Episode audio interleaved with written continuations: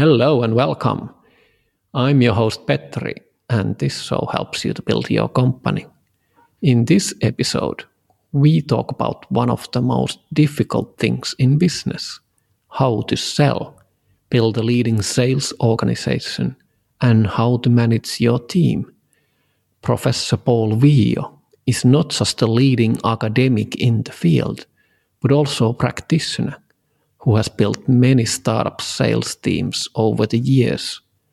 There's a lot to talk about, so let's get started. Hey, Paul, how are you doing?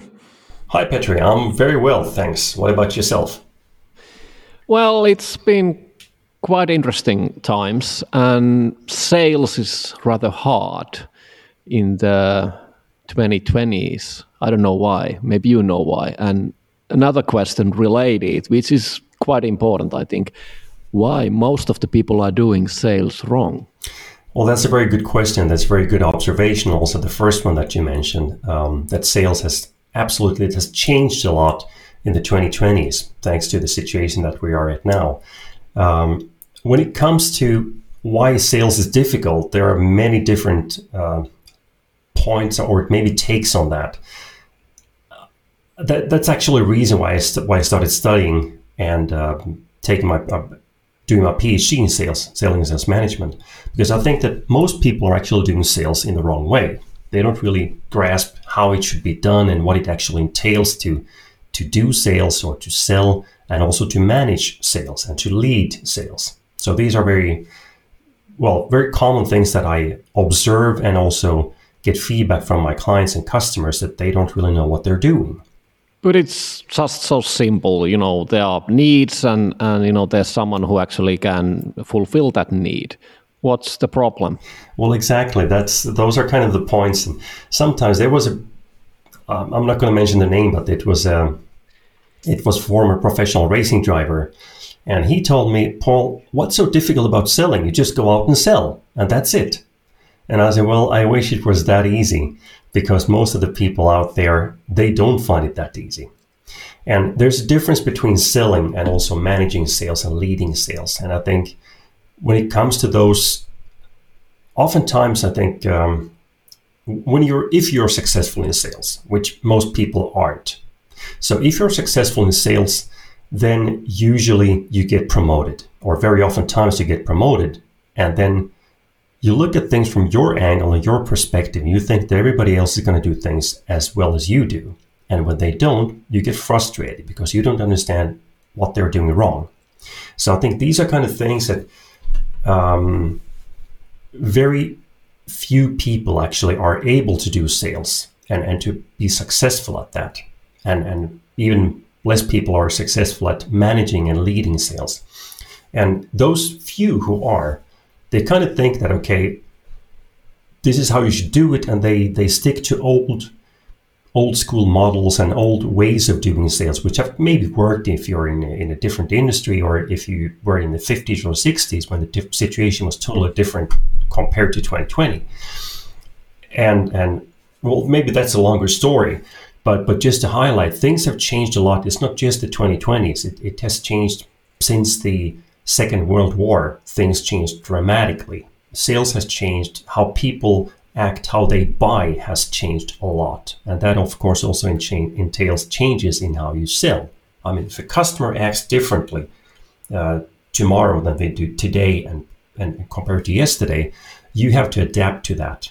And you have to adapt not only how you do things, but how you how you understand your customers, what you should be looking at, and how you should uh, communicate to and with customers and what kind of dialogue you should be having with them. So I think these are these are things which are really genuinely interesting to observe, to study, to research, and also to train customers and also to um, operationalize and, and put that those theories and models into action. So that's that's kind of what I how I look at things and what I do. But but there's also this very simple fact which you uh, mentioned me a while ago, which is that 75% of companies and people they don't have a sales process at all. So you know you're not even doing the basic uh, steps to do proper sales. Why is that? Yeah, that's. Uh, I was actually referring to in that discussion. I was referring to a study which was made in the U.S. Uh, some years ago, and what they did, they studied about 1,300 companies, and the findings in that study pointed at that 75% of companies are not as successful as they could be because the study showed that half of the companies actually have a selling process in place. Only half of them. So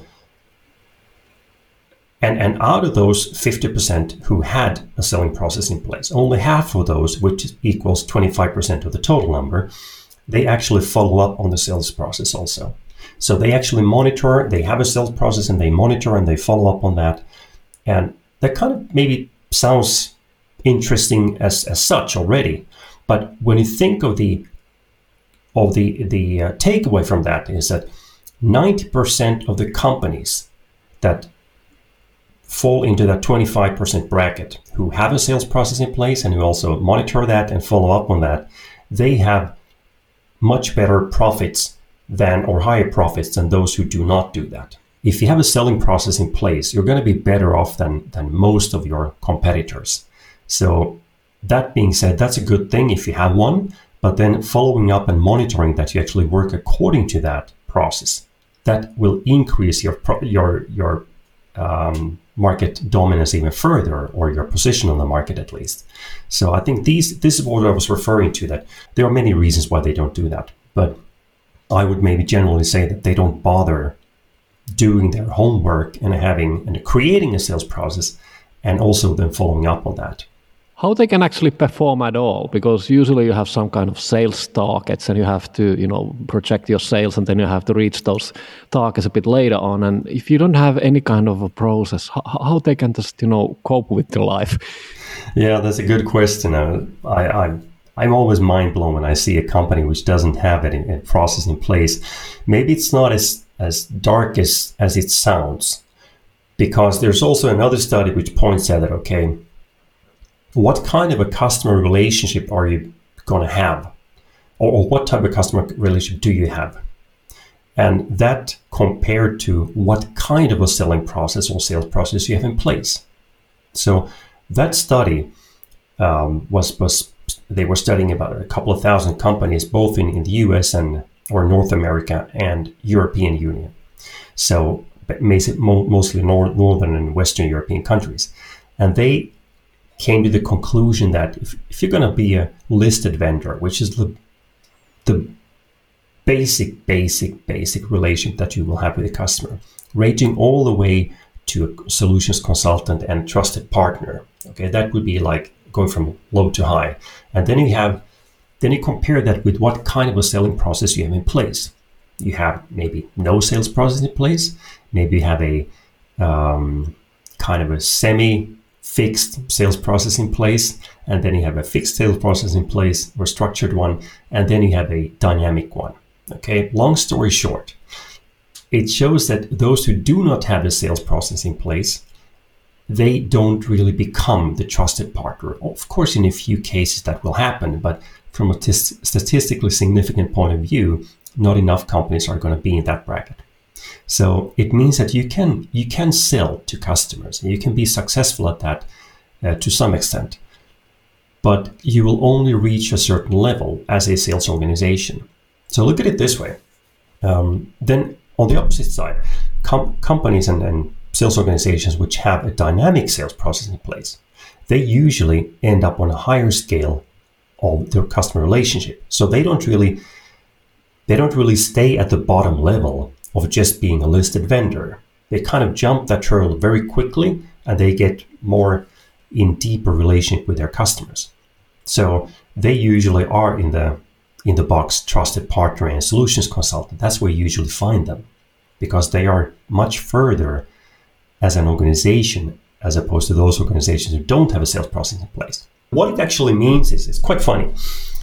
Those companies who don't have a sales process in place, Okay, that's that's one category. Then there's the next category who have kind of a sales process in place. What that usually means is that they have a fixed sales process in place, but they don't follow it.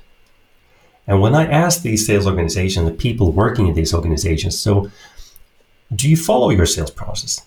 Or do, first one, do you have a sales process? Yes, we have. Well, do you follow it? No, we don't. Well, what do you put into your CRM or SFAs, or that stands for Customer Relationship Management System or Sales Automation System? Uh, what do you what do you write in those systems? Because you have some an electronic system for that. So what do you do? And they say we keep two parallel systems. One which we how we work in real life, and one which we use for our bosses, so that they are satisfied with the results that they see in the CRM system or the SFA system. Wow. So yeah, that's kind of mind blowing.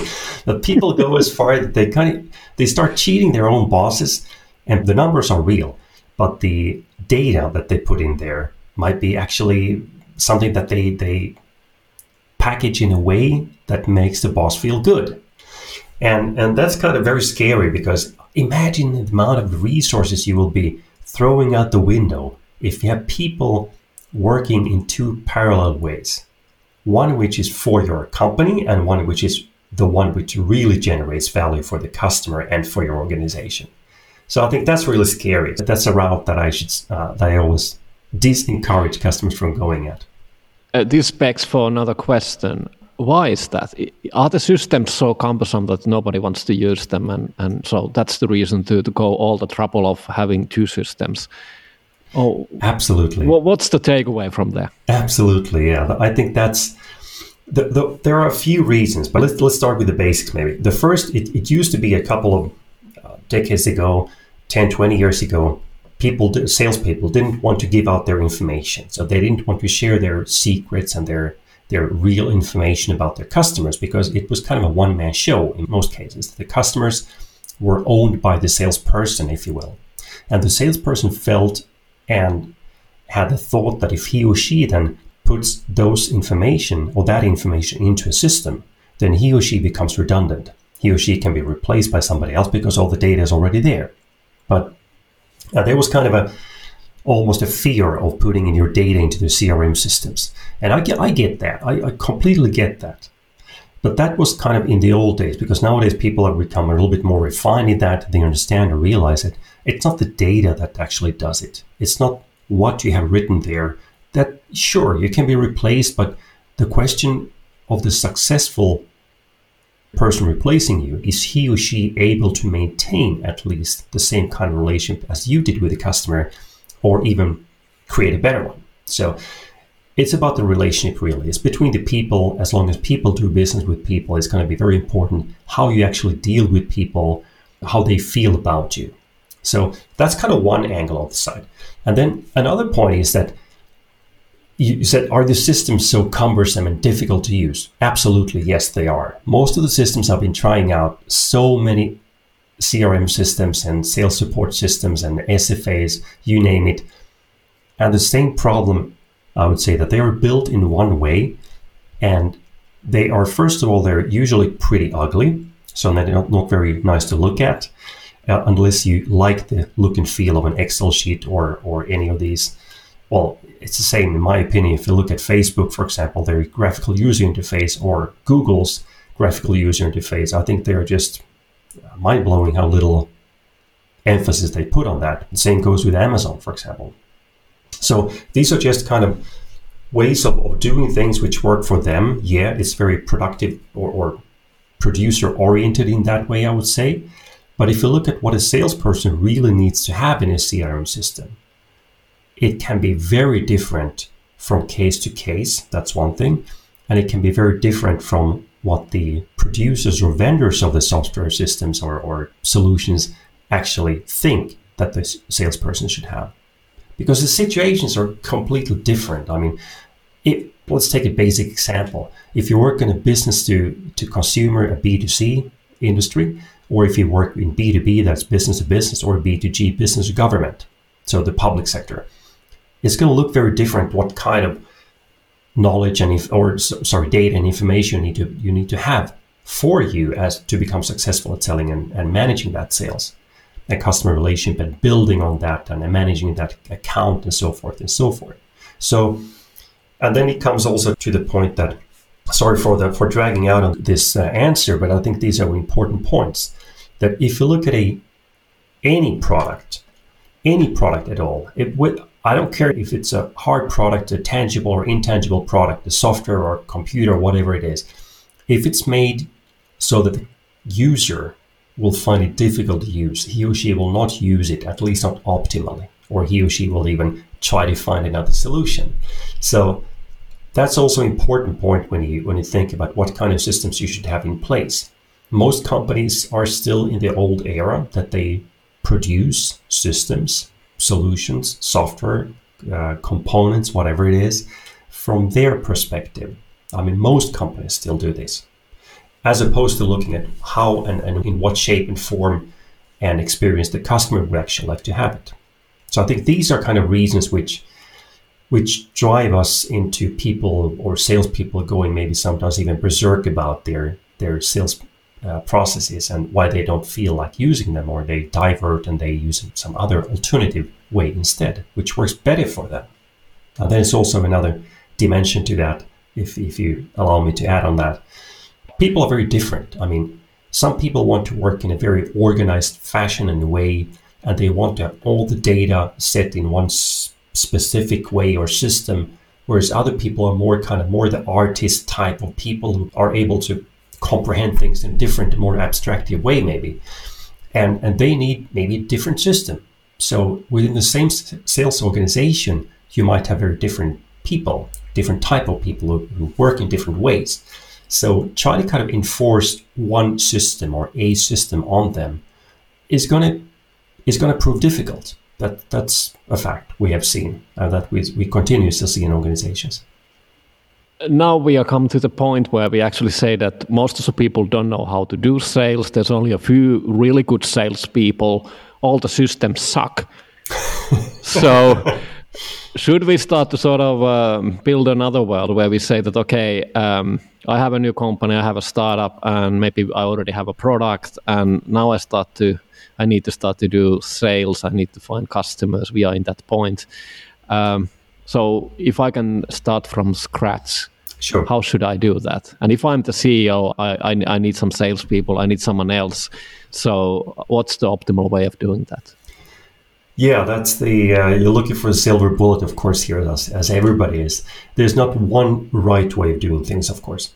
Uh, but how I would start it is that, and, and how I encourage people and companies to do that, and how I actually train them is to look at your customers first. I mean, if you're, let's imagine you have no customers in the first place. Do you have an idea? Okay. So, as opposed to making that idea complete at first and then going out to the market, I would say that, okay, keep it at the idea level first. Go out to the market, talk to potential customers or, or partners, whatever it, it, alliance partners that you might find, and try to get a sense of what they need what what's in your domain, what's in your capability and area of competence that you're actually thinking that of doing, and then look at what the market is actually needing. What do they need? And I'm not only talking about uh, the needs that they are aware about, but also unaware needs that they don't know about really yet, or they might even have some thoughts, or they might even have a dream, okay, and a wish how things could be. And, and look at that angle instead. Don't go and compete head to head with other competitors who have something similar, but try to look at different avenues. And once you grasp that, okay, this is what the customers w- might want to have, and, and they they kind of feel is important for them, what would drive them further, what would drive their business, or if if they're not doing business, what would drive their life or situation, what would improve it, and that's something that you can help create value in. So that's actually you're helping your customer reach that point or that target, what they're aiming at. And then I would go back and look at okay, so how do they go about it? How do they buy things like this or in this category that I'm trying to promote or sell or, or propose to them? And then I get an understanding okay, so this is how they go about purchasing that kind of solutions or, or, or and choosing them and what kind of purchasing processes do they have in place and what type of categorization of purchases do they use? And then I would from there derive how my sales organization should be working and how my sales supporting functions should be supporting the, the sales uh, people out there or sales teams. So I think that's how I would actually plan it and build it and then go about okay, now I understand what the market could need. These could be the customers, this could be the prioritization of that, and this is how they work when they per- when they purchase those kind of or kind of screen, uh, select or shortlist, and and then select, categorize, actually purchase these kind of solutions, and then I would build from that. So I would go actually go backwards from that that point on and then see okay what does it mean for my sales organization? What type of people do i need? What type of competencies do i need?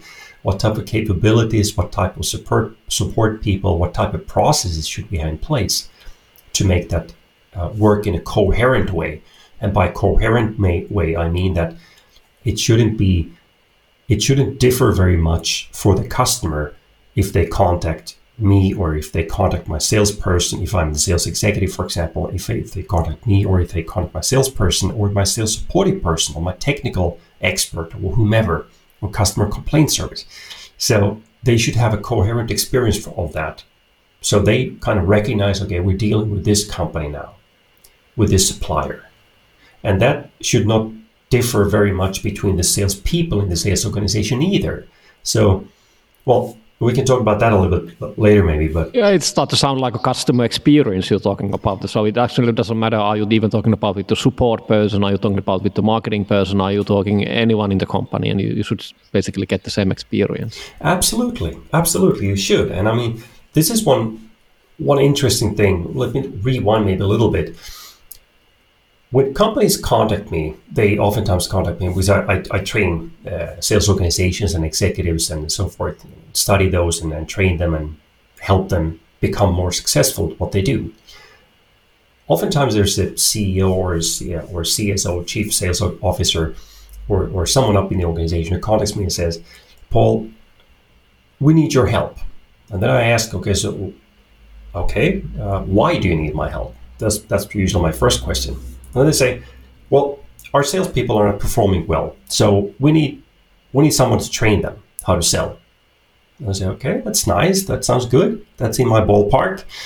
But uh, do you know how to how to manage and how to lead a sales organization? And they go like, what do you mean? And I ask, okay, so how do you actually look at your business? How have you built it? What are you? What, how are you?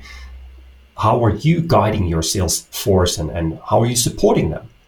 And that's where usually starts to crumble the whole story because they kind of realize, okay, it's not just about our salespeople are performing well. So usually a sales training organization will be thrown in and they would say, okay, don't make, if you want to double your sales, don't make 50 calls a week, but do 100 calls a week. And that kind of will ramp up the sales. Sure, yeah, of course, it, it probably does, at least to some extent. But the problem is, especially in a, in a European context, if you look at if you look at Europe, which is very much B2B driven uh, in terms of sales and purchasing, if you look at North America, the US, for example, there's the B2, B2C market is, is so much bigger. And that's kind of where the most money comes in to companies. So in a B2C scenario, it's easy to just call more customers or potential customers to find them and then try to persuade them to buy your stuff, whatever you're selling. But in a B2B scenario, maybe you'd only have a few tenths of, of customers globally. So how can you double your sales just by by calling more contacts? It's not going to work. So it doesn't it doesn't take off like that. And so that's kind of one one story, one, one side of the story. Another is that salespeople in an organization are very different. I mean, of course, we have those phenomenal salespeople, and I used to have that too in my organization when I was driving sales and, and leading sales. That who are very excellent at what they do. They know exactly how to do sales and they are the perfect salespeople. But that's just maybe 10% of the people in your sales organization, maybe maybe 20 if you're lucky. But then you have well, you studies point that okay, maybe 10, 9, 10% are the top salespeople. Then you have 20% of the sales force that are still very good but not excellent.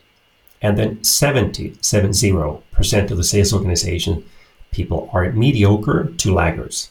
Okay, if you look at the pro- who hired those people, exactly, fire that person, right?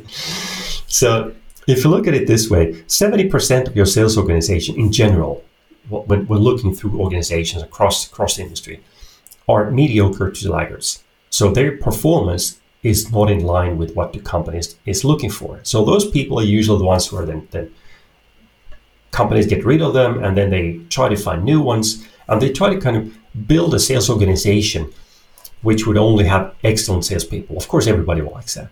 But the problem is, if you look at how those people work, I talk to executives. I I look at these organizations and I ask their their executives. I ask, okay, so what makes your top salespeople top salespeople? And they say, Paul, I don't know. I say, what do you mean you don't know? They just, whichever number I give them, they bring it in and they overachieve even that target that I that I give them. So I just let them do their magic, and and I don't want to, I don't want to bother how they work. I don't want to mess with them because if they feel intimidated or they get frustrated because of my stupid questions or something, they might leave the organization. And I say, sure, that's one way of looking at it, but how on earth are you ever going to replicate your sales sales success and in hiring successful salespeople if you don't even know what type of people they are and how they what they're built of, how they think, how they work, how they act, how they deal with customers, how they build that success. And that's usually what what which is kind of what we stumble on in those sales organizations. People tell me, okay, or the executives tell me, okay, so let's do the let's do the training. But usually I do the training for the executives first, and then I do it for sales organization, then for sales supporting organization. But looking at it from a salesperson angle, I always study them and I research them beforehand, so I know who are the top salespeople. I will very quickly I will also see that okay, this is that person, that this is the, the, the mediocre ones, and these are the laggards. And the the point with the sales training is not to bump up the whole organization and to make them excellent salespeople. That's not the point. It's not going to happen you might nudge the organization a little bit forward. But the top salespeople, what they get out of it is that they finally realize, and this is what happens in trainings that I do for companies. The first hour or so, the salespeople, the top salespeople, are kind of leaning backwards in the chair, and they're a little bit like, "Oh, okay, what am I doing here? I already know. I already know how to do sales. I'm already perfect at this, so I don't need this this mumbo jumbo here." Okay. And those are usually the ones who, at the end of the training, one or two day session, come to me and say, Paul, this was the best sales training I've ever been to. And then I asked, okay, that's great. Good to hear. So what did you get out of it? And most of they say, now I finally understand what I do and what people, other other salespeople are not able to do. And uh, so they kind of they're able to put names and concepts and models but the names for those that they actually do intuitively already. And that's very powerful when you see that. You can just, it's like mind blowing when you see people understanding what makes them different from those who are not successful. So that's one takeaway for them. So they are better able to support their colleagues, the next best category, in becoming as good at one day as good as they are. And then for the people further down the line who are not as successful, uh, the mediocre ones. You can bump them up somewhat. And for the people who are not up to a sales job, they themselves, as well as executives, might realize, and oftentimes I even suggest this to, to them if I, if I continue working with them, what if we move these people to not do first line sales, but to support the sales organization instead? Because they're the perfect ones in sales support. They've done it, they tried it, they, they find it hard, but they know how, what, what's needed. So why not use these people to support the rest of the sales organization? So this can work in, in very nice ways, and, and the outcome can be just beautiful uh, if you do it right. But there's, as I said, there's many organizations and, and, many ways of doing it. I think as many ways as, as there are organizations too. Uh, so it's not like one right answer. This is exactly how you should do it. But along those lines is what I would do for if I had a software company or, or whichever startup, and uh, I would start building the sales for those. I have so many questions. Um, one of them is that can you actually teach anything to those guys who are, are really already brilliant? And h- how do you find these people? There is a combination of things. Okay. First of all, many many tell me that okay, either you are a salesperson or you're not a salesperson. That's the kind of old jargon that we hear that you're either you're born as a salesperson and you're a natural salesperson or you're not. Okay? I think there's some truth to that. So you can be born to become a racehorse or you can be a donkey. Okay? A donkey will never become the most successful in a horse race, I guess or if you're a working horse. Okay, so well, is that fair for the donkey? It's not the donkey race. Exactly. So why not why not use a donkey for something else instead? I, I don't think that there, you have to be born as a salesperson because at the end of the day, what is a born salesperson? Uh, if you are born as a salesperson, it probably means that when we study these people and then we look at what makes people successful, it's usually that they are persistent in the way that they don't give in. So they're they're resilient Okay, resilience is one word which has become very popular in the last few years and, and used in many different ways and, and even used wrongly, I think. But anyway, aside that point, successful salespeople are probably resilient, more resilient than other people. You get approximately seven out of 10 calls, you get a no on the phone if you call someone. That's usually, it might be even up to 90% of the calls are going to be a no. Not, no, thank you, we're not interested. So you need to be resilient about it and, and kind of stand up again and learn from your past experience. Okay, what should I do differently? Not just repeat the same old mantra that you've done with the next customer, potential customer, and try to get a, a, whatever you're trying to get. Is the first step to get a meeting with them, or is the first step to have them buy something from you on the phone or over email or electronically, whatever it is? You got to know what the next step is going to be. So being very goal oriented, uh, persistent, resilient, have empathy, and be quite quick to learn things. And also curious. I mean, you need to be genuinely curious and interested in people. As long as we deal with people, I think that's very important in that combination of, in that mix of the perfect salesperson is to be interested in people and, and curious. And if you look at it this way, if you're not interested in people, it's very difficult to make a good impression on people in, in a genuine way because people will see it, uh, if you're just faking it. So, so that's one thing. And then, of course, people ask me, okay, can you train people, mediocre salespeople, to become uh, very good salespeople or become better, very good, and then excellent at some point? Yes, you can. My definitive answer is yes, you can. It's going to take a little bit longer time, probably. They, they have to repeat maybe things quite a few times and they have to change and, and, they have to adapt to how the customer works. And they have to change who maybe how they work not who they are but how they work. So those are things that, that are needed because there, there's a that's a catch to it. Where, where can i call for example to find these salespeople these excellent salespeople? So imagine you have a startup okay? You, you establish a startup. And you try to find a sales organization. You need 25 people in sales for global sales for a startup. What's the risk of employing 25 top salespeople from different organizations? The difficulty is going to be you're going to have most likely 25 people who work in their own ways, in different ways compared to each other. How on earth are you ever going to manage and lead that organization? How are you even going to know how they work? So it's going to be very difficult to understand what they do that makes them successful in order for you to replicate that way of working, because that's what you're looking for. When you scale your organization from 25 people up to 50 people, up to 100 people, up to 500 salespeople globally at some point, if you're become really successful, then you can't rely on finding those excellent salespeople because, first of all, as I said, they're going to work in different ways. Second point is it's going to be almost impossible for you to manage and lead them and, and guide them and monitor them. And the third part is it's going to be very expensive. It's going to be so expensive because those people in that bracket of 9% of 10% of, of sales people in, uh, globally in organizations who are the top salespeople, they can name their price that's why, why sales executives even tell me that, okay, I don't want to mess with them. I don't want to question how they work, or I don't want to kind of be micromanaging them and so forth because they're afraid that they will leave. Because those top salespeople, they don't need to look for a job.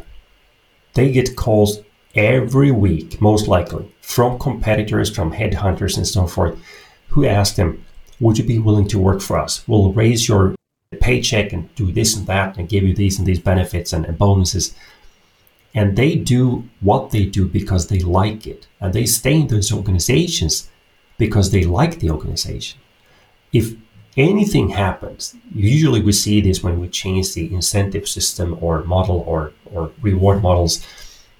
If they don't like it, they leave and they just need to pick up the phone next time somebody's calling and they say, okay, well, you called me a couple of weeks ago. Um, no, I'd actually be willing to hear your offer.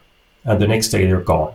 And your sales might plummet in that your organization if, if you lose these couple of salespeople that's a long story why it's going to be difficult to, and, even I disencourage people from trying to look for the excellent salespeople and hire those because it's going to be, as I said, difficult and expensive. Now I'm really confused. So it's like Mission Impossible. Uh, basically, if you want to have only the sort of excellent people, they are all cowboys. So you have a bunch of cowboys, you, you cannot manage them.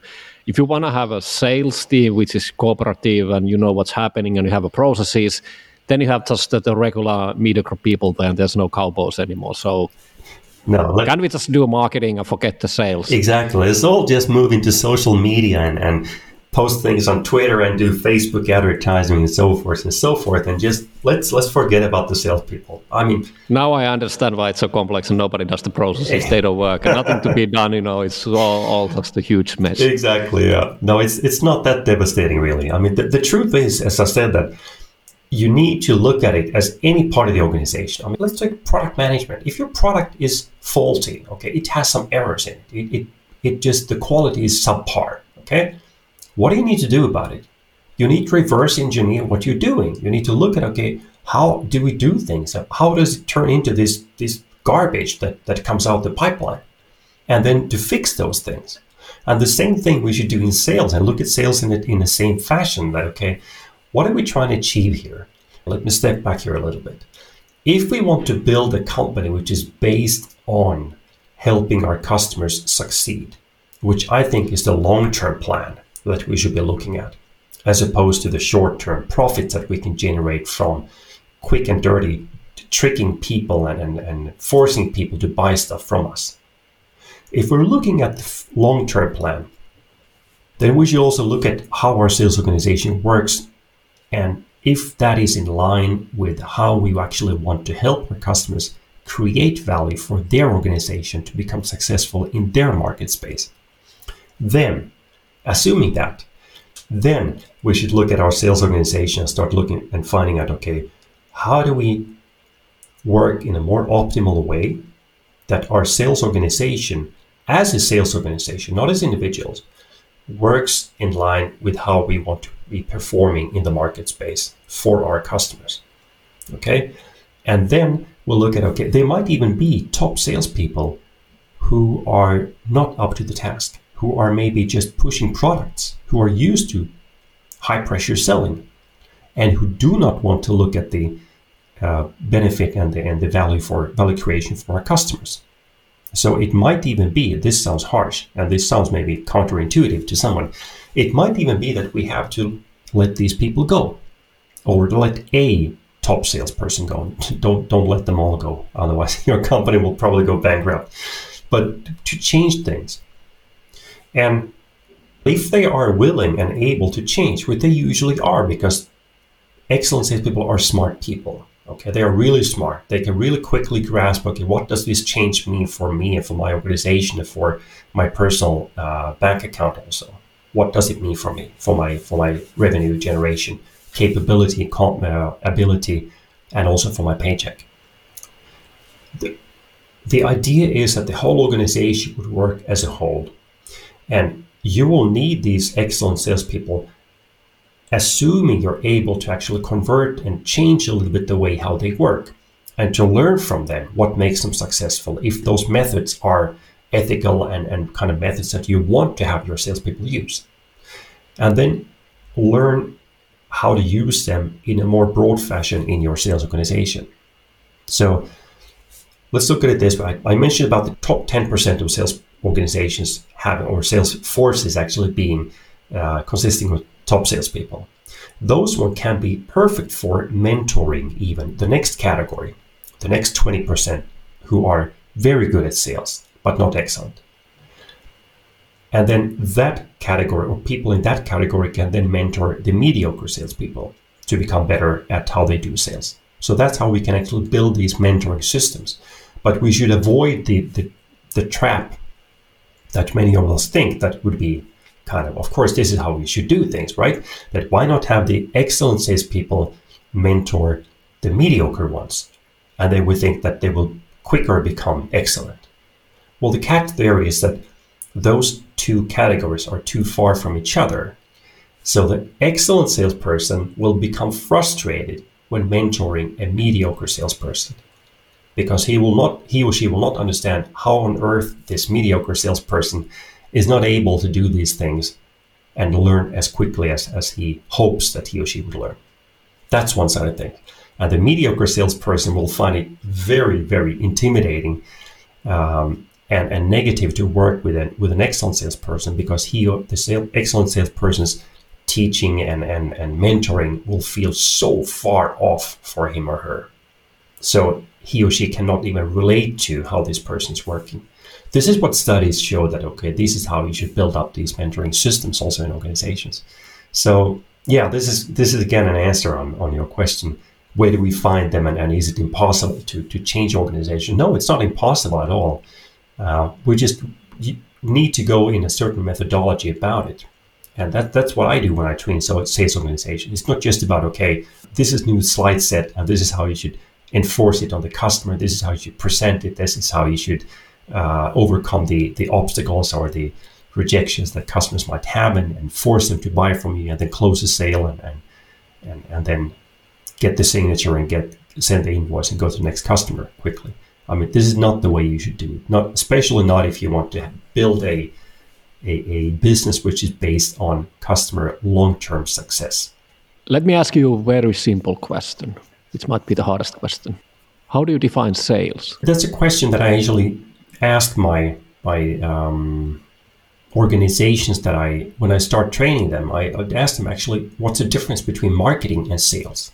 And the common way of looking at things is that okay, marketing. I mean, most textbooks and in marketing and most managerial books and most organizations also have kind of got this understanding that marketing generates the lead or that's the lead generating machine and then sales takes over from there and then starts working in a consistent way to transform that potential um, elusive customer lead that they have got from the marketing side and then out the pipeline comes a customer who has bought from you, right? And then, then it goes into account management.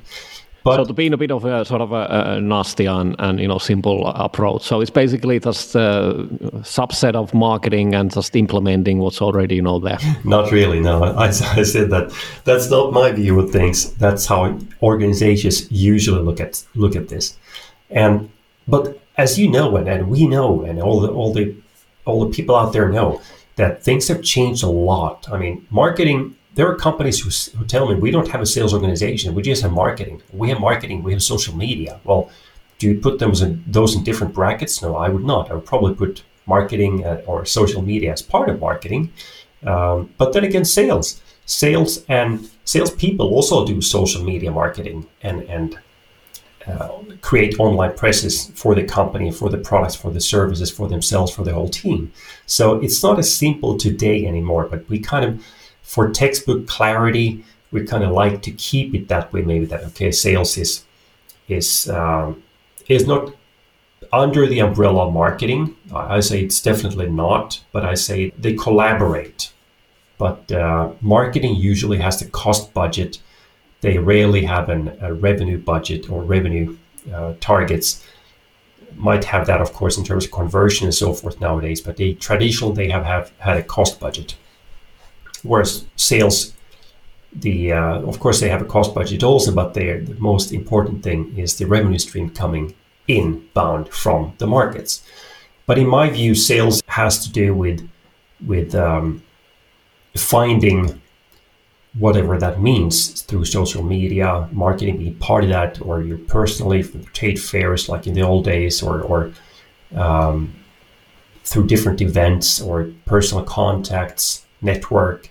So finding potential customers, working on those, and finding out okay what what makes sense, who can we help, how do we prioritize those potential customers that we might have there, and then have a dialogue with them to understand their business models and their situation and then to help them uh, achieve that. And by, of course, for our selling organization to also make make uh, money on that along the way. You can also say, okay, is there a difference between sales and selling? Well, you might argue no, but sometimes you might argue yes, there is. And from my perspective, there is. Sales is more the function, the sales function, and the whole kind of area, the domain is sales. And if you're a sales executive, you're responsible for that domain within an organization. And then selling is more the verb, the doing of things. Hence, you might have a sales process, which is looking at from a sales leadership or sales executive perspective. And the selling process would then be the steps that a salesperson and sales teams conduct when doing sales. So it's a, but this is about terminology. I mean, um, I don't want to become too academic about it, but these are things that you kind of should at least have a vocabulary in your own organization so that you understand what is marketing, what's their responsibility, what's the responsibility of sales and selling, and where does social media fit in? Okay, is it done in collaboration between marketing and sales, or is it the third area? This differs still, and I think this will differ because organizations solve these in different ways. And there's also the aspect that who is the one who really understands the customer needs? Is it the marketing? Is it the sales? Or is it actually the R and D, the the people who are building the products? Because all of these people should actually understand what the customer needs. Absolutely. That's basically the whole organization's you know purpose of existence. Yeah, yeah, I I totally agree on that.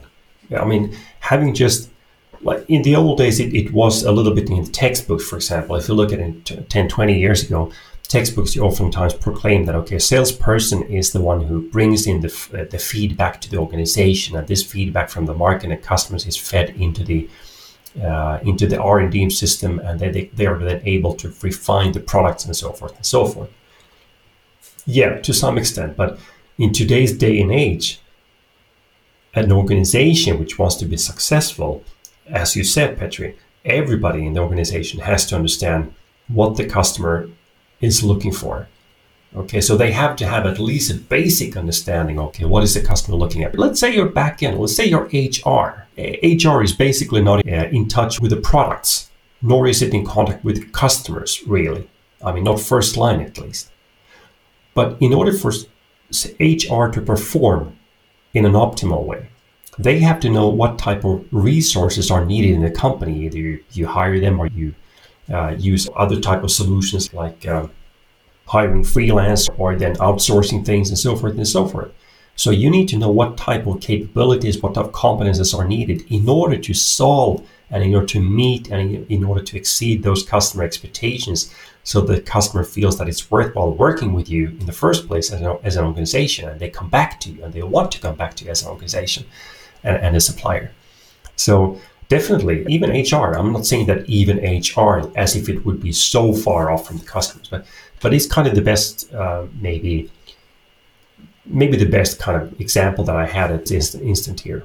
Everybody needs to understand what the customer really wants and needs, and what makes them tick, and what's the customer uh, experience, what it's built on. So even the janitor in the in the company. Imagine you have a customer walking through your premises or next to your premises, and your janitor walks out the door and he or she does not greet, but but instead maybe grumps at the at the at the customer who is who is uh, outside your premises. That will have an effect on the total experience that the customer will have only by this one small encounter. If it's uh, really negative, it might have an implication that, this person thinks, I don't want to work with this company anymore. It, it can be as simple as that. And usually it is. It's those tiny things. It's something you have omit to do. If, if your process is not working, your delivery process is not working, you're not just saying that, hey, uh, actually it's coming tomorrow, hope you're okay. if you don't do anything, you're already irritating the customer. Or if the delivery person is, is saying, hey, uh, I don't want to go one floor to, to your place, so can you come downstairs and pick it up from my truck? Yeah, so it's tiny things, or it's a customer support. Customer's always right, and, and hey, there's something wrong with your uh, invoice, and, and and they say no, there's nothing, and and that's the end of the discussion. And these are actually three examples from my life in the last month.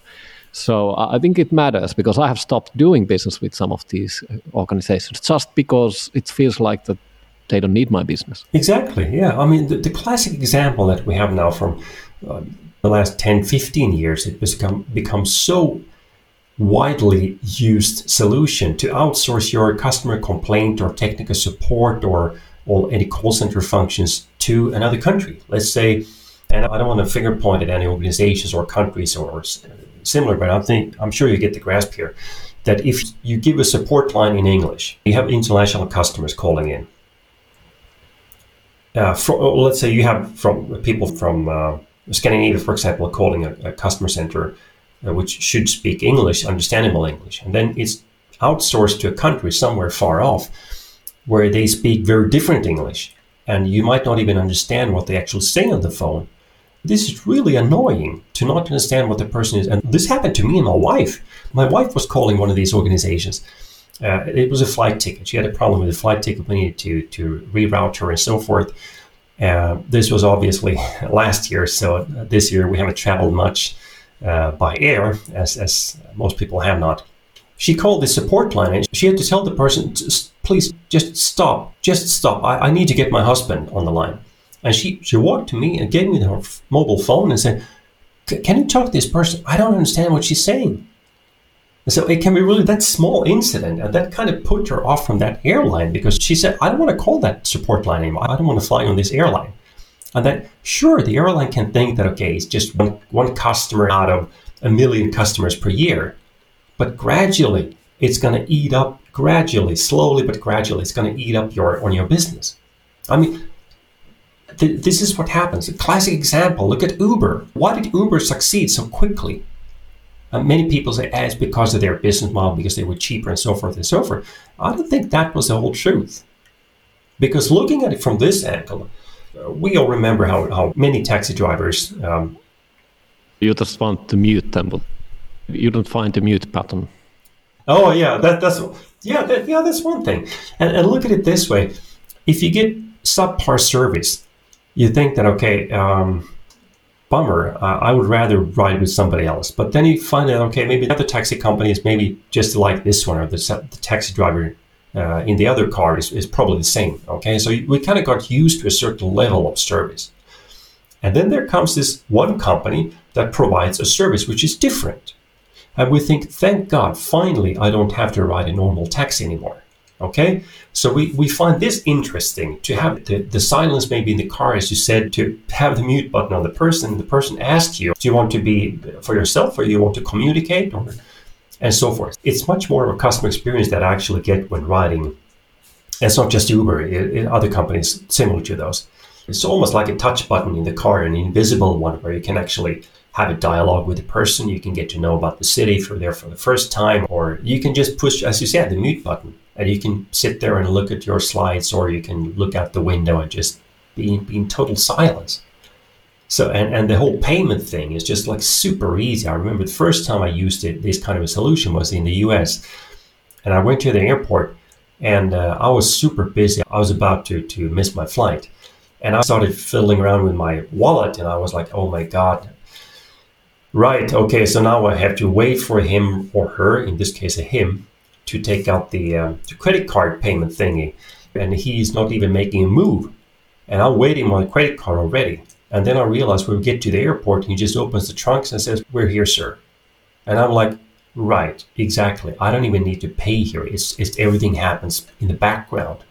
So it's that kind of experience that we're looking for.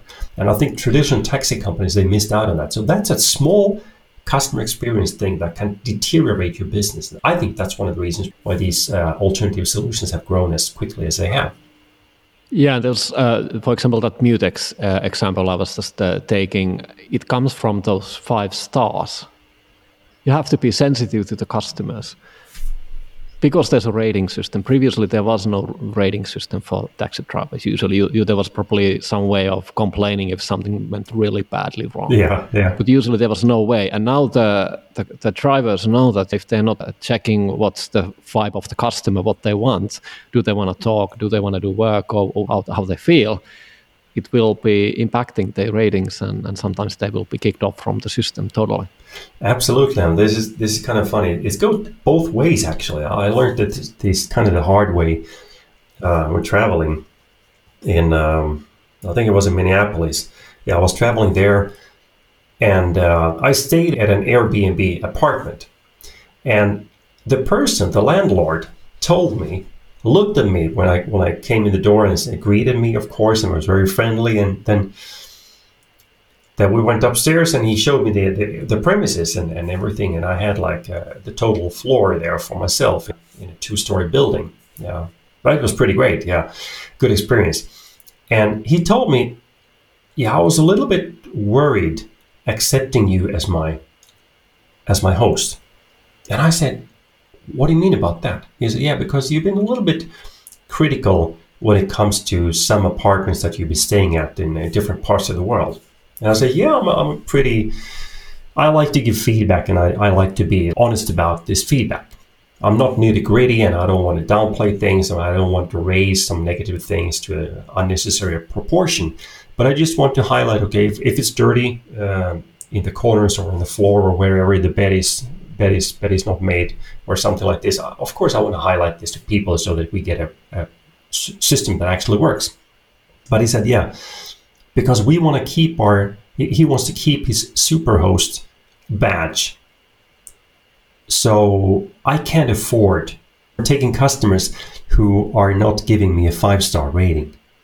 And i thought wow man i'm think about this petri. I mean the whole system is wired in that way that those ones who want to have high ratings also want to choose their customers okay so so this kind of puts the pressure on both sides. Uh, this, is, this is good and bad, of course, but in a bad way, it is that, okay, you, you don't get rewarded for really being honest about things. So this can also kind of twist the thing. So this basically just shows that how you can actually misuse the system.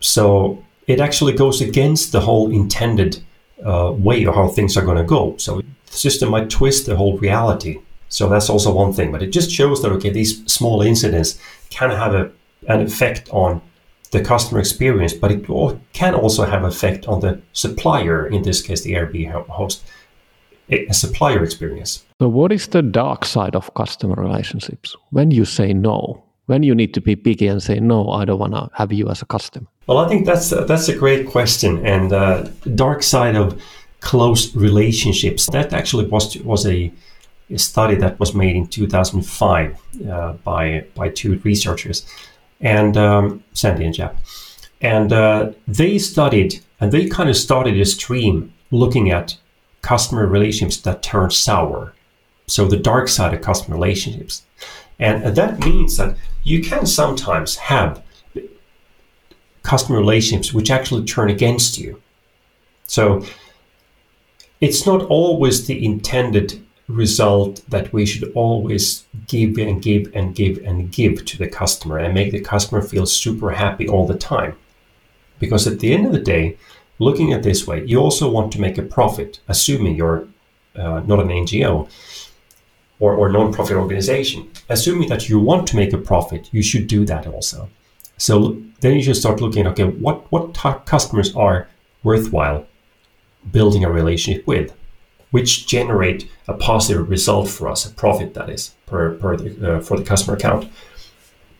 Then there are those customer accounts where we pour in a lot of effort and, and love and passion, uh, compassion and, and empathy and all these things, and we make that we make everything we can, but it just doesn't pan out. It's too difficult, or the customer doesn't want, or it works beautifully for a while, but then it turns against you because the customer becomes, uh, or actually maybe the customer, or it might even be the supplier, becomes cozy and lazy and so people are in general quite lazy actually we, as human beings we're wired to being a little bit lazy so we're not always as efficient as we proclaim to be and as we want to be and and that can turn against you so that somebody's taking who you build a customer relationship with or a supplier relationship with that closed relationship turns sour because the other party starts taking advantage of you and of the situation and it might be intended or it might be unintended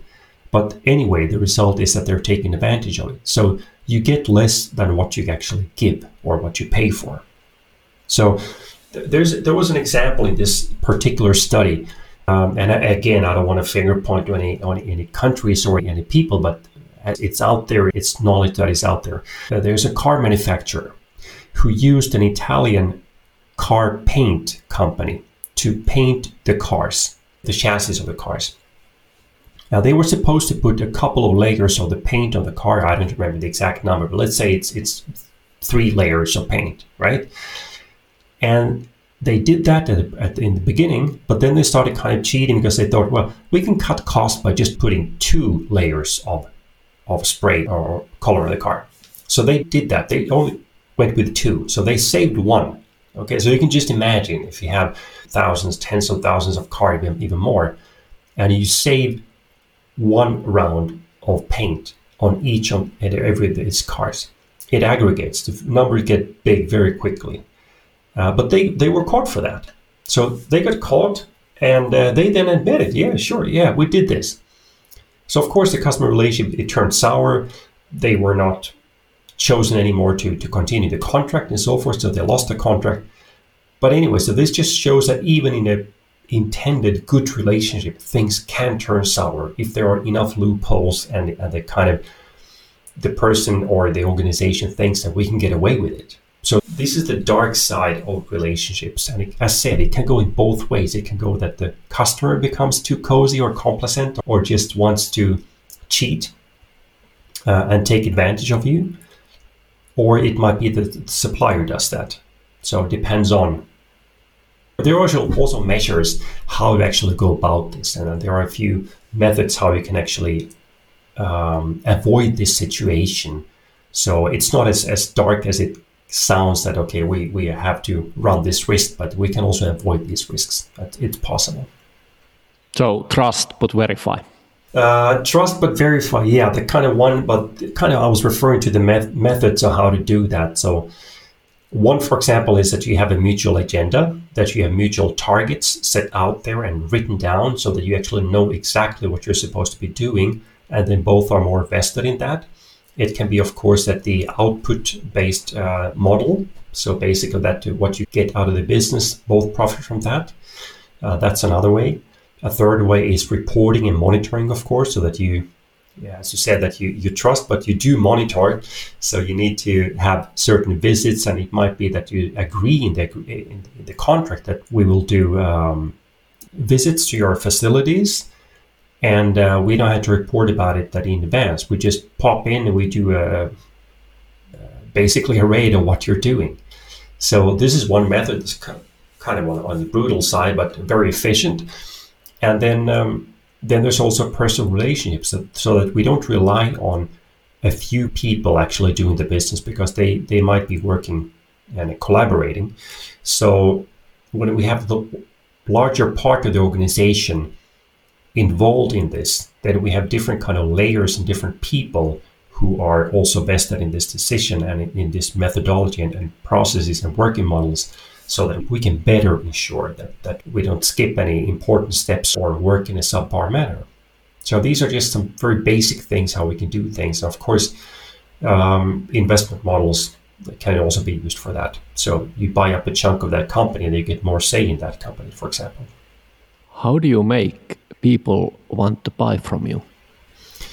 I think it's quite easy in the way that uh, if you are looking at the customer value. I mean, the customer, many people talk about customer experience. Let's just differentiate between two different things here.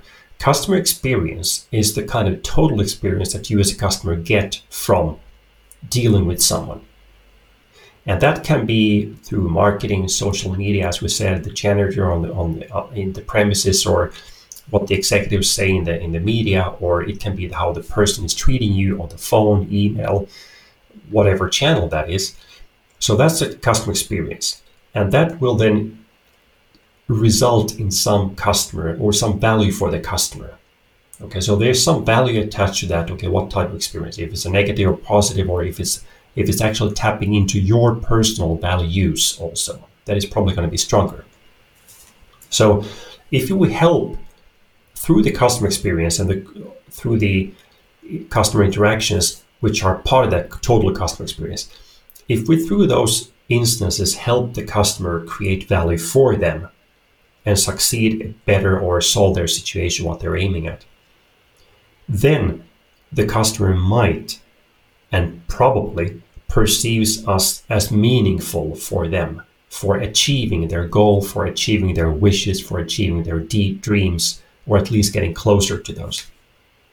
And that in itself can then create a platform for success for us. That means if somebody finds that, okay, I get it, I, I get value out of this by, by working with, with Petri, for example, in his company, okay and uh, he works in a way and they as an organization work in a way that i think is a good way for my company for my needs for my wishes then of course i want to go back to you and say okay i want to continue working with you and that's a great platform for success going forward. Of course assuming that does not generate profit yet but it generates a platform it creates a platform for success.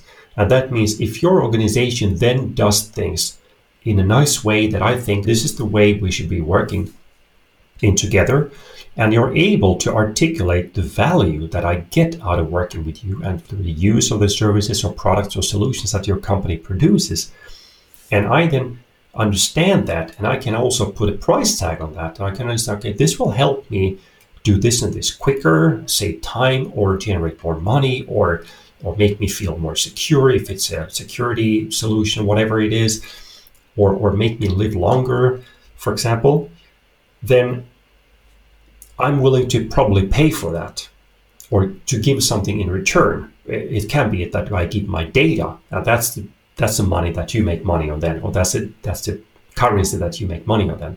Or it might be that I actually pay something for that. And once the once the the payment, in which form or shape it is, if that payment for your services that creates value for me is in line with that level of value that I feel that I'm, I'm getting out of this, if that's on a good level, then I'm willing to pay for that. But again, if if you under promise and overachieve as an organization, then your company is actually leaving money on the table. Uh, this sounds very harsh. And the, the reverse also applies. If you overpromise and underachieve, then I, as a customer, am the one who is missing out on things. So I'm actually you're overcharging in that way. So I think they should be in in some kind of a balance that is close enough. And usually it's a good balance and the customer wants to get come back if they feel that they actually get a little bit more value than they paid for. And then of course it's up to your organization uh, or the seller's organization to see that we don't burn the money along the way before it then translates into, into profits for the organization and maybe shareholders or whatever we have. So that's a that's how we actually can make customers want to come back. So we need to be attractive. We need to be the known as the go-to organization, and each and every person in that organization optimally should be the go known as the go-to person for whatever area of responsibility that person has, whether he or she is a product manager or uh, project manager or delivery person or service person or salesperson or marketing person, whatever it is that the customer is looking for at that instant in those very specific uh, customer interactions. Each and every one optimally should be the go-to person that the customer comes first in mind is that okay, I want to work with this person. And that happens to be the person in your organization, then we have a good shot at at the customer wanting to come back. So I kind of I want to go that way. You see that I have kind of a maybe soft approach in things, but, but it has that there's a profit, of course, um, attached to that. So a profit expectation is attached to that value generation. It's not just about giving, giving, giving, but we give and give, and, and then we have to be able to to also get in return. So as opposed to forcing people to buy from you, that's the worst scenario we can have. So that we force people to buy from you because we think that we have a lock-in situation, or we actually have a lock-in situation, or we are the monopoly company, or we have a, a, a dominant market position, and we force customers to buy from us. Well, guess how long they will be willing to come back to us? Only for as long as they have to. As soon as they have an alternative, like we discussed with the taxi business, then they might jump ship. So you might end over eh, overnight losing 20, 30% of your business or even more as, as soon as there is an alternative.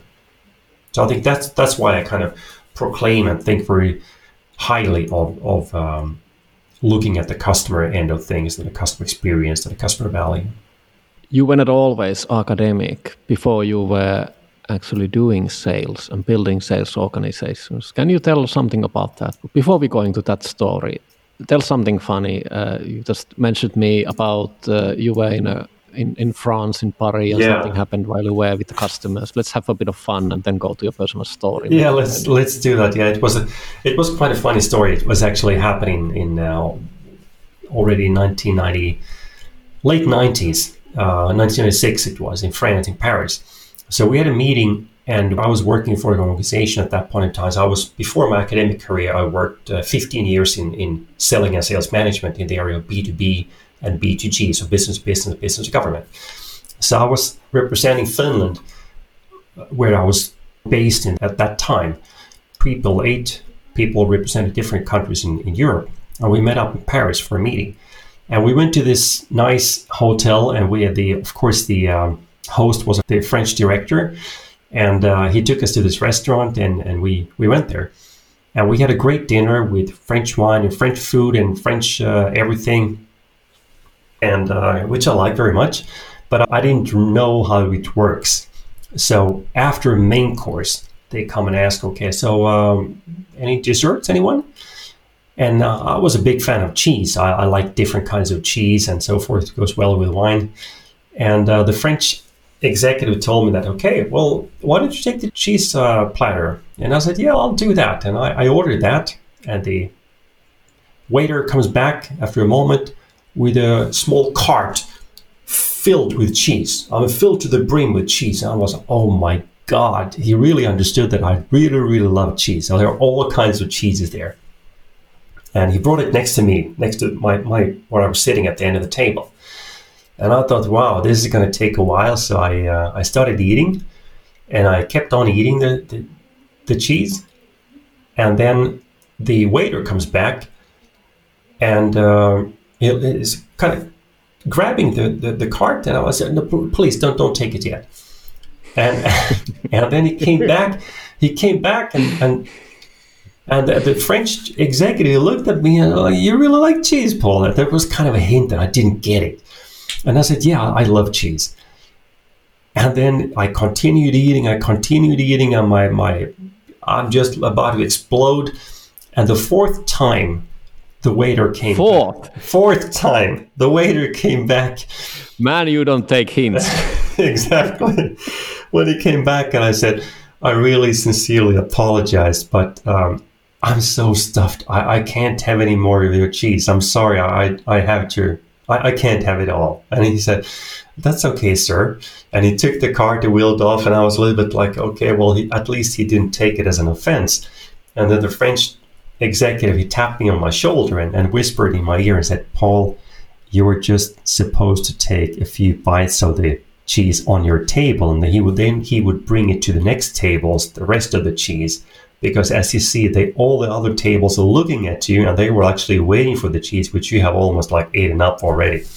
That was my kind of uh, yeah, being in the deep end of the pool in France when it comes to cheese, and I was not able to swim there. So it's, it's a bit embarrassing a story, but it's kind of fun when you look at years, well, years back. Did you close the sales? Yeah, well, it, it was actually more of a strategy meeting that we had there. So, but we did succeed very well in that company. So at least it uh, it generated money what we were doing there in Paris. So that's kind of a, a bit of a nice story, I think.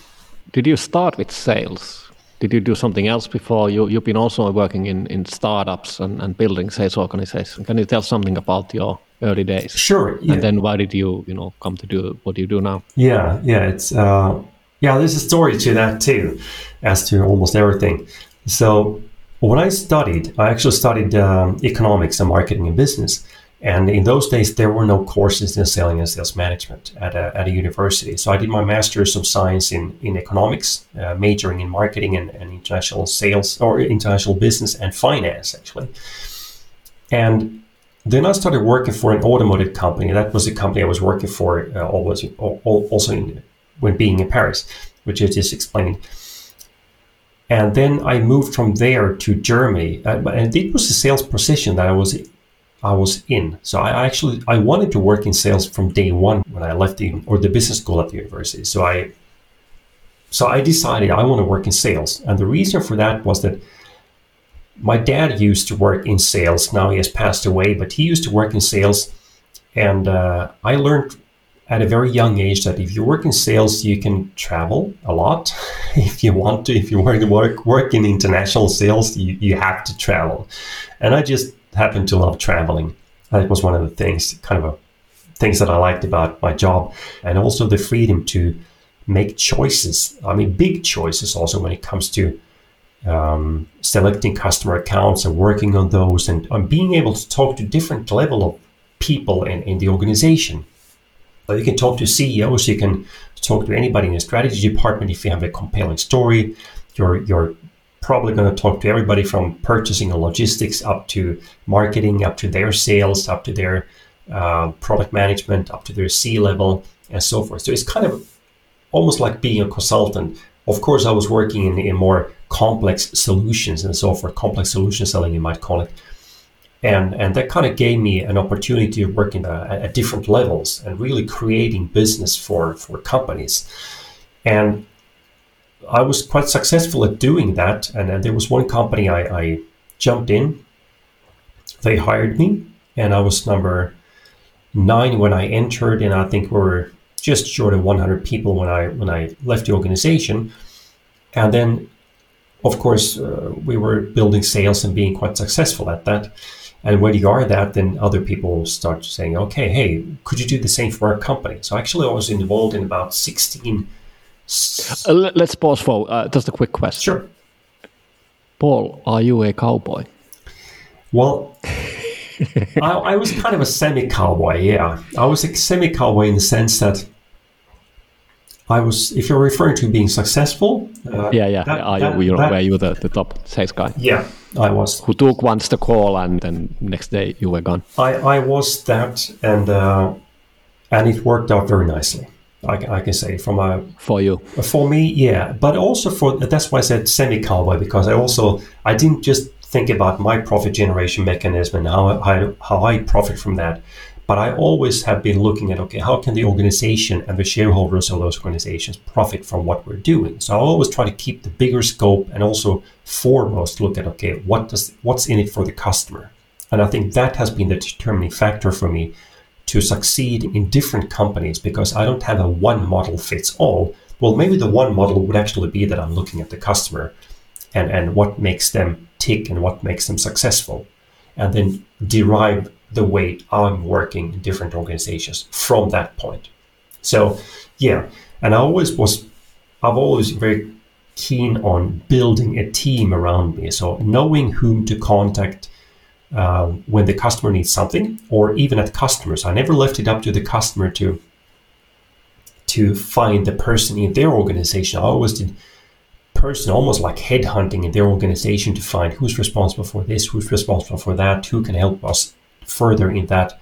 So back in the days when I was working in the telecom sector, I was helping 16, 16, 17, 16 at least startups um, startups in the sense that either they were startups in Europe or they were established companies in the US, but who did not have a um, any, any any substantial operations or any operations in Europe. So those were companies who contacted me and said, "We would like you to build a sales organization for us and and and create sales for us." And that's what I did. So those were startups, usually in the software and telecoms industry. So that's how I know quite a lot about how to build startups and how to build organizations that work and, and, and what you should focus on, especially if you're in the, in the on the innovative side of things where you have an innovative product and innovation which you then try to bring on out in the market and of course there are many hoops and loops you need to get through and uh, and one of them is how far do we productize it before we go out in the market in order to make it uh, still able to flex that and to adjust it to, to, according to the market needs and so forth. So there's kind of a balance there. So that's what i did and i of course ended up recruiting a lot of people in these organizations because my job was to start from scratch usually i was the first person the first cowboy to work for them and then my job was to take uh, ownership and responsibility for that operation in Europe. So my job was to find a strategy for it, or create a strategy, look at how, do they have a strategy, should that be tweaked or, or completely revamped, or what should we do about it? Does it work in the, same strategy in that they have in the US, for example, North America? Does it work in Europe, or should it be changed? And many times it, it needed to be changed. So I did kind of a strategy part of that first and then it comes into to bring those ideas and concepts and, and sometimes even products if they are ready to friendly customers that I knew in the telecom sector or software industry or, or large enterprises or even smaller enterprises and try them out and find find out okay what could be the market for these who could be interested and why should they be interested and what could that generate them and how should we price it and all these models what could the business with payment model be etc etc and I hired then the salespeople for those organizations. Of course, not every organization was successful. Some of them I had to kind of turn down and say, okay, uh, well, I, I, did screen about 100 companies per year that I was looking for uh, or looking at when they wanted me to work with them. So there was a lot of inbound companies coming, and out of those were 16, 17 companies filtered out that I worked for. Usually I worked two companies concurrently because they were in different stages. So that was possible. And when I hired salespeople for these organizations to build their sales teams and then, then hand over the accounts to them that I had signed and, and won or developed, and then they continue that, and that at the end of the day, I replace myself with an executive um, hired from, from another company from the market. I had one common problem in these organizations. The problem was finding salespeople, right? Finding the right type of salespeople. And that's why I thought that, well, I'll, I'll do the shortcut. Why don't I just go to universities and business schools who have selling and sales programs and contact their alumni and find good people there? And I went to different schools in different countries or called them and contacted them and I asked, well, do you have a sales program? Oh, they said, no, we don't. And every every university basically turned me down and they said, we don't have that. And I said, how can that be? This was back in 2008. How can you have business schools still today who don't have a selling and sales program? I mean, how is that even possible? I mean, Patrick, think about it. You have, you have finance, you have HR, you have organization theory, you have bookkeeping, you have everything, you have marketing, but sales is not there. Oh, who needs sales? Exactly. Exactly. My point exactly. Who needs sales? Why bother, right? So nothing had really changed since the days when I studied at university level. So I thought that, well, maybe somebody should do something about it. And that sounds like an entrepreneur approach. Exactly. Yeah. So it's kind of a problem solving approach. Okay. What do we do about this? No, no, uh, we should fix this, right? So that's what I did. And I contacted a, a business school in Finland where I kind of knew the professor a little bit from, from 15 years before when I had taken a course there. And I contacted him and I said, Is it true that your business school doesn't have a sales, selling sales program? He said, That's right, Paul, we don't. I said, Well, shouldn't you have? And I said, Yeah, I, I totally agree with you. We should have. And that's when I said, Okay, well, what if I did a PhD in my naivety, I didn't know what it actually entails, but I, I asked him, so, so what if I did a PhD in selling and sales management? Could that maybe inspire somebody in the organization and the community to actually to, to, to do something about it and start creating a program for that and start creating courses for that and doing research in that and, and making that appealing for the students? And he said, well, it could, yeah, sure, it could.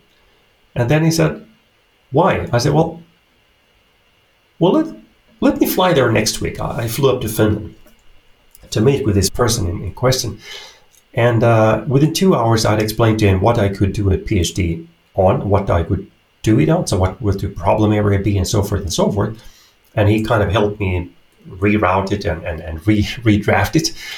And then he said, okay, so uh, if you have the time and money for that, so money, of course, in Finland is not an issue in, in terms of education because the education itself does not cost, but he was referring to the alternative cost of not doing my profit generating work, but rather spend some of my time in, on doing a PhD uh, thesis. And the course is related to that. And I said, sure, yeah, I think I can do that. So I'll just take a sabbatical from my work and, and, and do that.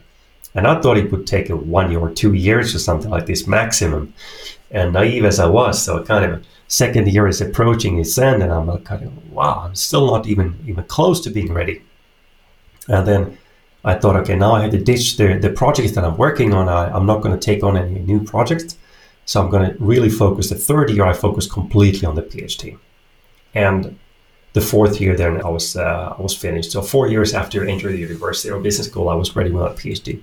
And I thought that was very slow. I mean, of course, for an entrepreneur and people being entrepreneurs and, and kind of fast minded in business, we want things to happen yesterday, right?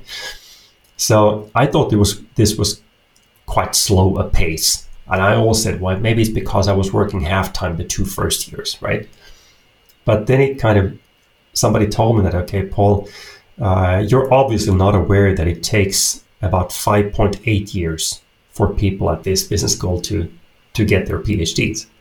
So I was still about two years ahead of the the the average uh, person as a, as a PhD there. What's the number usually done for full full time students? So five point eight full time, and you did it only one year full time and two years before just part time. Correct. Yeah, that's part of the equation. Yeah, yeah, it is.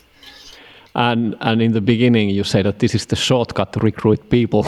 exactly, I did, and, and, little did I know because I was traveling. Uh, I was living in southern France at that point in time, and I was traveling there. I had to buy an ice hockey bag in Finland. Actually, went to uh, to, to a sports goods store, and I bought the biggest ice hockey bag I could find. And you know what it was for?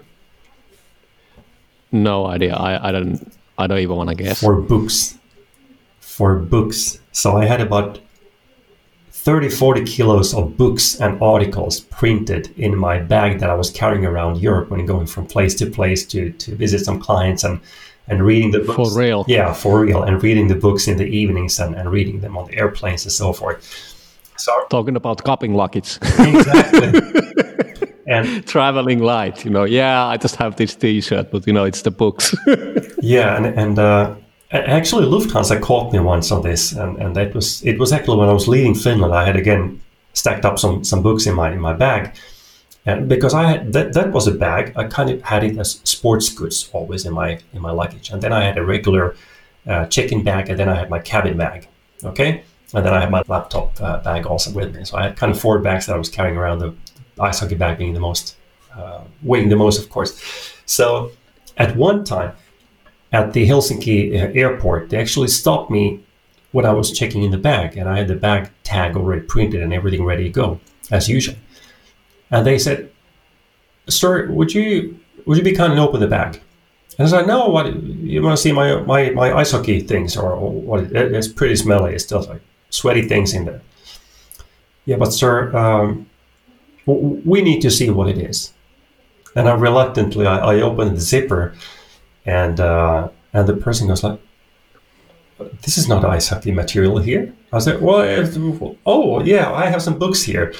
And they looked through the, the bag and they only found books there and, and, and, and binders of articles. And I said, "Sir, this is not what sports goods bags are for, for tra- transporting books. And I said, yeah, sorry, I'm kind of, I'm in the middle of my PhD thesis here, so I need to carry these things and I can't do it otherwise. And they, I was nice to them and they, they got the problem and so forth and, and, and being a salesperson, sweet talking things and so forth. And they kind of said, okay, we can write off so and so many kilos from this, but for the rest you have to pay. So it was, I think it was 10 euros per kilo that I had to pay extra for that. It became a little bit of an expensive bag for me to carry around, but this was really in the latter part of the dissertation period that this happened. So I had to carry that, I don't know how many times across Europe. And it always worked as a charm. But this time I was a caught, and then, then after that, I started paying attention to how many kilos of books I, I carry around. So you throw in some skates and a towel there as well. Exactly, yeah, some some sweaty undies and so forth to just, just kind of distract them from the whole fact. But yeah, that, uh, as you said, it was kind of a long long route to finding people, and then it didn't stop at that actually. But what happened was that at the business school, their, their MBA school, it's the Hanken School of Economics of Finland. Their MBA school asked me, Paul, could you do an uh, uh, selling a sales management course for our executive MBAs. I said, sure, yeah, I can do that. Yeah, I can, I can put it together. But uh, who's going to give it? Well, we thought you would. I said, well, that's a little bit a lot to ask, but uh, okay, I can do it one year. So, but then you have to find somebody to, to replace me on and continue with that. And now it's like the seventh year or something that I'm giving that course. So uh, they didn't find a replacement, but I'm still looking at uh, finding a replacement for myself so I can actually focus more on business even in the future. So are there now more sales departments and are there more people doing sales? And... Uh, I don't want to mention the name, but, but there was a, a very promising doctoral student that I had, actually the first at Hanken School of Economics, uh, focusing on selling and sales management. But uh, she was recruited to a company. oh, that's the reason they're all recruited away. Yeah, yeah, and, and, and people, even master students who take my, I give some courses at Hanken still for the, uh, at least until end of this year. I've, I've done that. So now, now the past, I've had actually two professorships in selling and sales management, one at Hanken, Hanken School of Economics and one at the rival university, the other big university in Finland. So I, I had concurrently two professorships in and sales management, uh, those universities. So that just shows that there is a demand for that, but there was too little supply. So I was chosen to, to be that two rivaling schools at the same time. So that just shows how much interest there is. Uh, of course, few salespeople come back to academia. I'm one of the stupid people, one of the few in the world who have actually done that. And uh, I still sometimes I ask myself, I'm not I'm not so sure it was the most intelligent move that I've ever done in my life, but it has certainly given a lot to those hundreds or maybe a couple of thousand already students that I've actually taught uh, through the years in selling and sales management. So positive side of things is they get good jobs. Okay, they are really quickly hired, and I get organizations contact me and say, Paul, could you maybe give pass on our, information that we have a job opening in this area to your students, for example, or to your, to your previous students, which I have quite a good contact with uh, to at least uh, some of those, not all. And uh, I think this kind of has worked nicely on, on a higher level, if you will, that from a social perspective of, of from my part, from my microscopic view, I've actually helped um, maybe the the, the, the, industry become a little bit better in, in terms of selling and sales management through the output of the students that I've actually been teaching and also hopefully the research that I've been doing in this area. I'm going to focus more going forward now on again working with the companies and getting involved. I'm sitting in the board of a company, very interesting company, and uh, my area of, of kind of what I'm looking at is how they develop their sales and how they could perform better and how they could become more customer focused and focusing more on customer value. So these are kind of things that I'm going to work on more going forward. So this is kind of a, maybe a sneak preview of what's coming next year and so forth. The years after that, I will probably keep one foot in the academia, but it's getting less and less because I have more interest in working in the in the in the, in the business area. What is your favorite word? My favorite word, uh, or maybe a name, is loppan Now that uh, that means flea in Swedish, and that's what I call my daughter. And she she loves that. That's a very common word in Sweden. If you go to some playgrounds and there are kids and their parents usually call them loppan, but I think that's such a sweet word and kind of very catchy when it comes to small children. I love that. What is your least favorite word? It must be greed. Greed, like Gordon Gekko said in the Times in the film, that greed is good. I think greed is not good. I think there needs to be some um, target orientedness, but greed is not the thing in my vocabulary. At least not the not the favorite ones. What turns you on creatively, spiritually, or emotionally? Creatively, it's I think it's water. I think it doesn't matter if I'm if I'm taking a shower or if I'm if I'm swimming in a swimming pool or a lake or, or in the sea or if I'm surfing the waves somewhere on Bali sitting on my surfboard. Usually when I'm on the surfboard uh, riding it, then I don't have time to think anything. But uh, when I'm sitting there waiting for the waves, that that's kind of where, where where things come into my mind. Maybe it's because I that's a few occasions that I really can let let go of things. So that's also a spiritual um, experience, almost. Uh, I mean, not taking a shower, but I mean, yeah, surfing. That's kind of what I would say. That that's a spiritual and also emotional experience. I think one emotional experience was actually was in in Colorado, uh, training executives there, and I was up and looking at the Sawtooth Mountain. Sawtooth Mountain that's up in the hills, up in the mountains and it was just such a beautiful evening and the clouds were just phenomenal. The lighting was perfect and there was only the wind that i could hear. That was maybe the most spiritual experience that i've had on i mean an earthly experience that i've had um, from a spiritual point of view. What turns you off?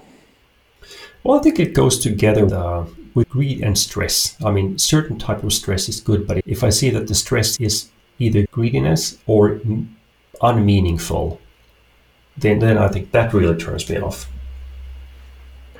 What is your favorite curse word? Fan, a Swedish word which means uh, damned. not, not very, not maybe not the most powerful word of words uh, in terms of cursing, but uh, that that's gotta be it. Yeah. What sound or noise do you love? when my daughter comes next to me early in the morning and she whispers in my ear and says, Daddy, are you awake? I think that's the most beautiful sound that I, that I can hear. Apart from that, it, could, it would be the waves. What sound or noise do you hate? Scooters. I really, when living down in southern France, uh, you know the story. You, you have been there yourself. You live there yourself, and you know the amount of scooters out there. It's just. And we are not talking about the e-scooters. No, we're definitely not. We're talking the old school, smelly, petrol fumy, horrible scooters. I mean, with those drive uphill next to your apartment, that just drives me nuts. What profession other than your own would you like to attempt? Mm, that's a very that's a difficult one. Of course, I have hobbies. Yeah, that's one thing. But turning hobbies into a profession, like photography, for example, or surfing, uh, not that I, I ever imagined that I could compete with Kelly Slater and the guys uh, and be successful at that, at least. Not not uh, not winning them, but um, so I think it, I'm trying to kind of keep it. I'm a little bit trying to evade, evade the question, maybe in the sense that I know what I do. I'm good at what I do. I know what I do. I read the things that I do. I've, I've studied them and so forth. So I think I'm pretty good when it comes to my own profession. But uh, so I want to stick to that. I don't want to become something that I'm not very good at. Maybe, maybe it has with age to do. So I get a little bit more careful with it with by age that I try to stick to my guns. What profession would you not like to do?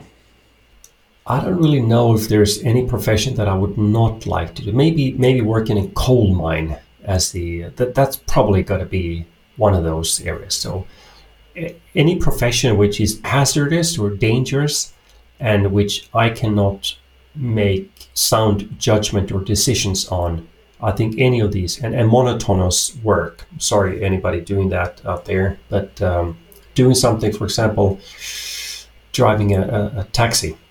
Uh, we spoke about taxi before, but driving a taxi, for example, would just make me go nuts. Uh, partly because of my back, because I have a little bit of a bad back, uh, sports injuries.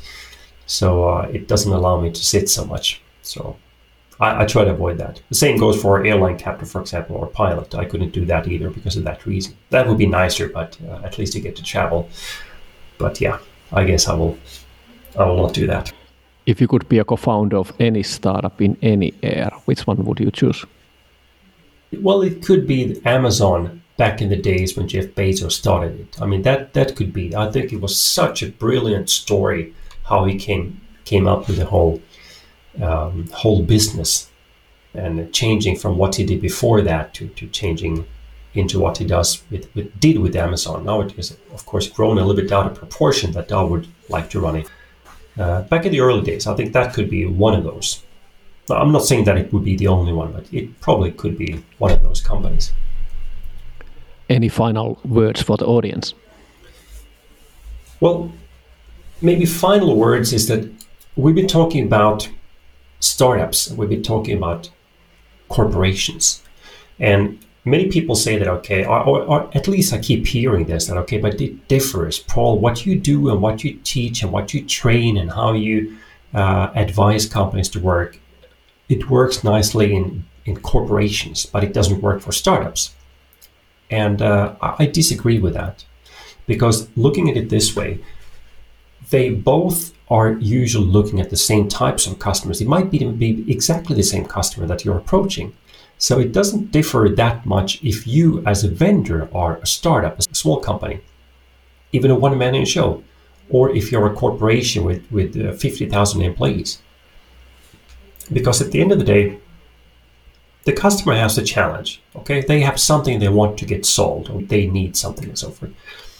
And I think understanding that avenue and, and embracing that idea of we're in it for the customer and, and for creating value for the customer. The one who creates most value for the customer is probably going to be the one who wins the deal. Okay? And I think my advice is that regardless if you're an, um, a corporation or a startup, the executives in the organization, whether it's you and your dog or it's you and your C-level people, need to embrace the whole idea of customer value creation. If you if you're in it for the long term, of course, if you're deciding on a week, we just want to compete by having the lowest price. Well, good for you for as long as it works for your company. But the day might come that somebody else offers something cheaper. So then you are in the game of having to choose your strategic route again. So oftentimes we come back to the point that, okay, customer value creation is the most important. Then, of course, you need to understand your customer. Understand your customer. That will be the second bullet point of my list of my, my that I would say. First, understand or embrace the, the whole value concept. Then understand your customers. And then from that, you can then derive how you work. What's the what's the approach going to be? What's the strategy going to be for your strategies that you uh, apply in your company? what's the process going to look like or processes for different customers types and so forth categories and what are the actions and activities that we're going to do uh, as an organization and then that would be the third one the fourth one would be to have the support and guidance system so all the crms all the reporting everything should be aligned with so that you actually create value for the customer and appropriate value for your organization. That is, get value back for your organization. So don't just leave it at that level that, okay, we have now have the process, we have the activities, but you should follow up, just like we spoke about the uh, only 25% of the companies in the study that I referred to earlier had a selling process in place that were actually monitoring that. And they were the ones who were the most successful ones. So you need to do that. You need to follow up on things. You need to have a support system that helps your organization work in the intended way and in the intended direction. And then um, each one in the organization and who's facing the customer, either directly or indirectly, to wanting to become the go to person in that his or her specific domain and field of, of competence and role. So I think these are these are all important. These five bullet points are really, really important, uh, regardless if you're a startup or if you are a, a, global operating corporation. So I think these these are the same. Yeah, that would probably be it. Thank you, Paul. There's so much information here, and hopefully we reduced a bit of the chaos and confusion, complexity in sales. But I have a feeling maybe we increased a bit as as as well. Maybe we did. Yeah, things aren't always as simple as we kind of want them to be. We need to we need to understand first. When we have a look at it enough in detail, we get the clarity, and then we see through the whole problem. Then that's how we know. Okay, but this is how we should do it. That was quite a journey. What was your favorite part, and what did we miss? Let me know. I'm happy to cover more sales related topics in the future. For sure we did not talk about pricing at all. Sorry about that. And that was my intention from the very beginning. But since it's a huge topic, uh, I did not want to make this episode any longer than it already is. Thanks for listening. Until next time.